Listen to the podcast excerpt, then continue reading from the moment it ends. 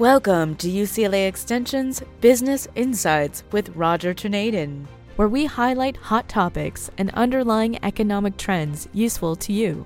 Built on previous podcasts, we're tackling the ultimate determinants in the movement of stock prices and interest rates, including the record breaking amounts of debt our government must sell every month and the growing amounts of liquidity the Federal Reserve provides to large banks.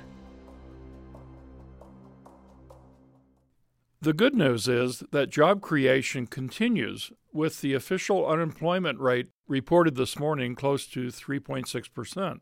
Even though the job creation in recent months roughly corresponds to the number of new entrants in the labor force, the jury is still out on the tens of millions outside the full time employment marketplace, which we discussed in our initial podcasts. However, it's pretty clear that those who do have full time jobs overall are financially healthy with respect to debt management, unlike the precursors for the 10 year ago financial crisis, which related to excessive mortgage debt and unhealthy lending practices. This time, the precursors for a financial crisis are with public sector debt, with financial duct tape keeping the positive narratives going during a major election year. For our own financial health, with jobs and retirement planning of critical importance, let's focus on major issues that could quickly change our incomes and net worth.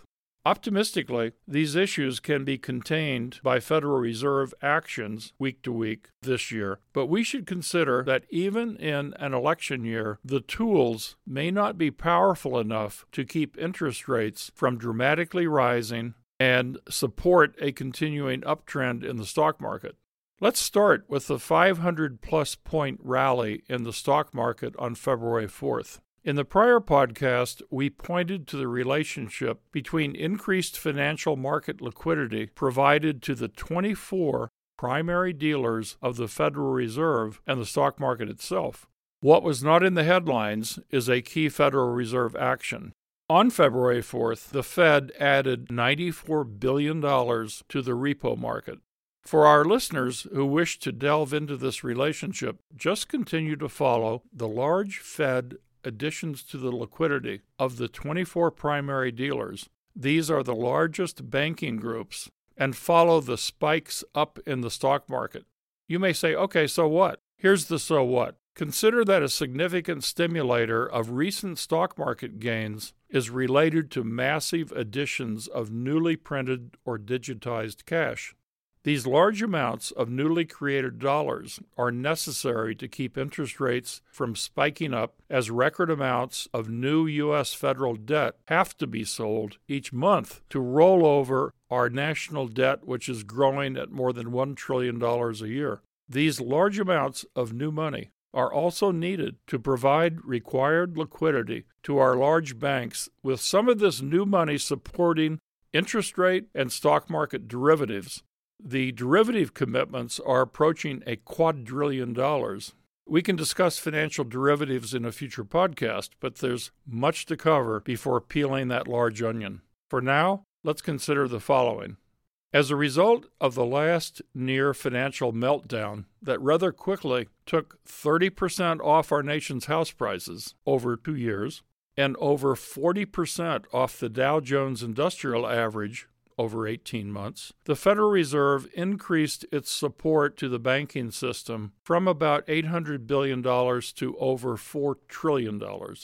The publicized game plan since then has been to reduce the $4 trillion as the economy improves and banks strengthen their balance sheets. The new game plan is not only to not reduce the $4 trillion of bank support, but to increase it significantly and this year.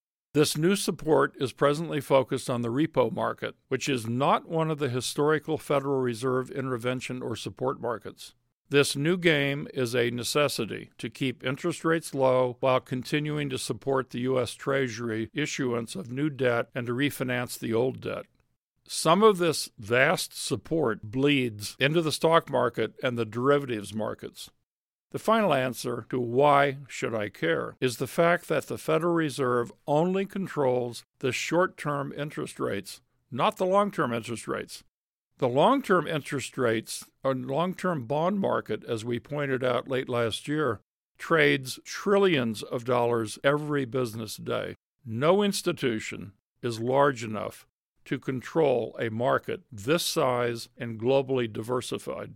We should care as we approach the day that global investors in our nation's long term bonds will become more concerned about our creation of too many dollars and too much debt monetization. The fact that China has not been a purchaser of new U.S. debt for over a year and that the primary dealers need more support in the repo market is a big red flag, in my opinion.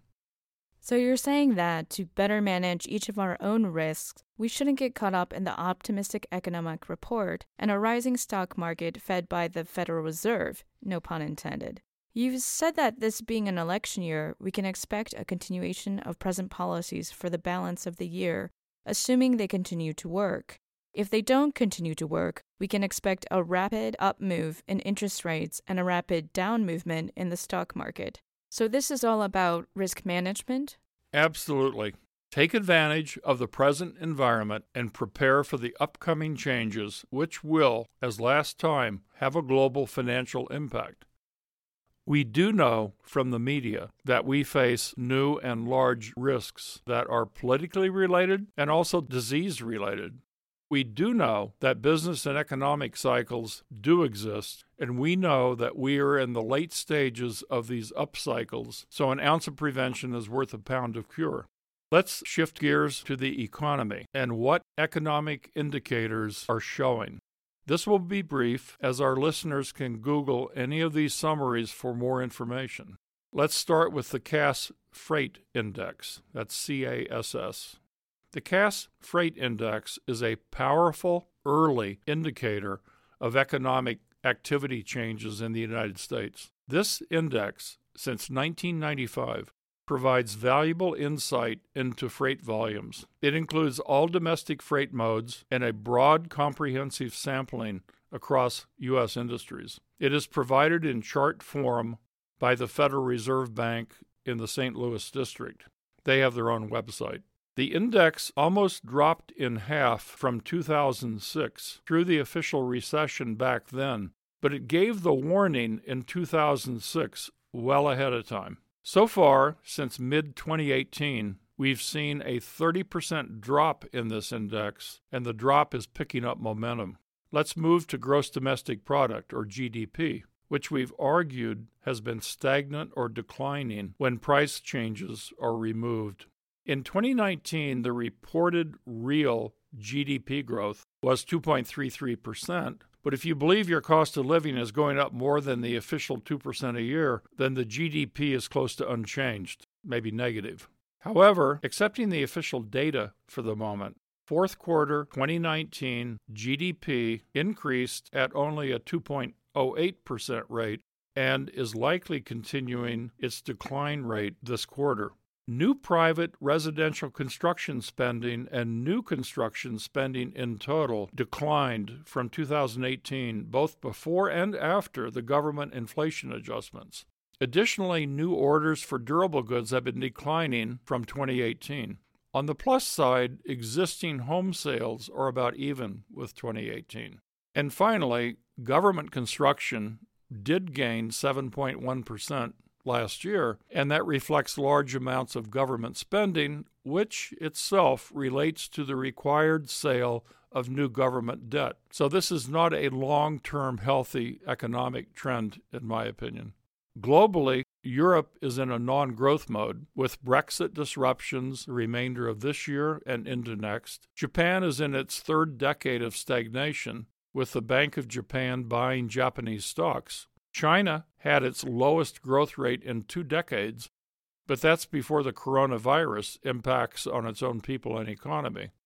I'll close this podcast with a note on the U.S. stock market. We should keep in mind that the FANG, which is Facebook, Amazon, Netflix, and Google, and precious few other stocks account for a large part of the stock market up move. Many stocks do not participate day to day, and there are many new lows in stock prices for many companies each day.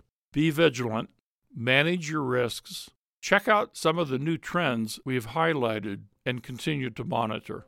Next time, we're going to review the major concepts of this podcast and how the symptoms of financial crises will always vary, but the outcomes still remain very similar. How do we identify this cycle and reduce risk now?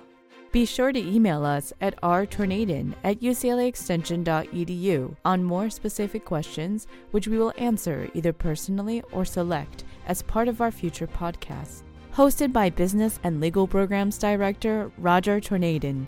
This podcast is presented by UCLA Extension and produced by Jamie Moss at Studio 10960.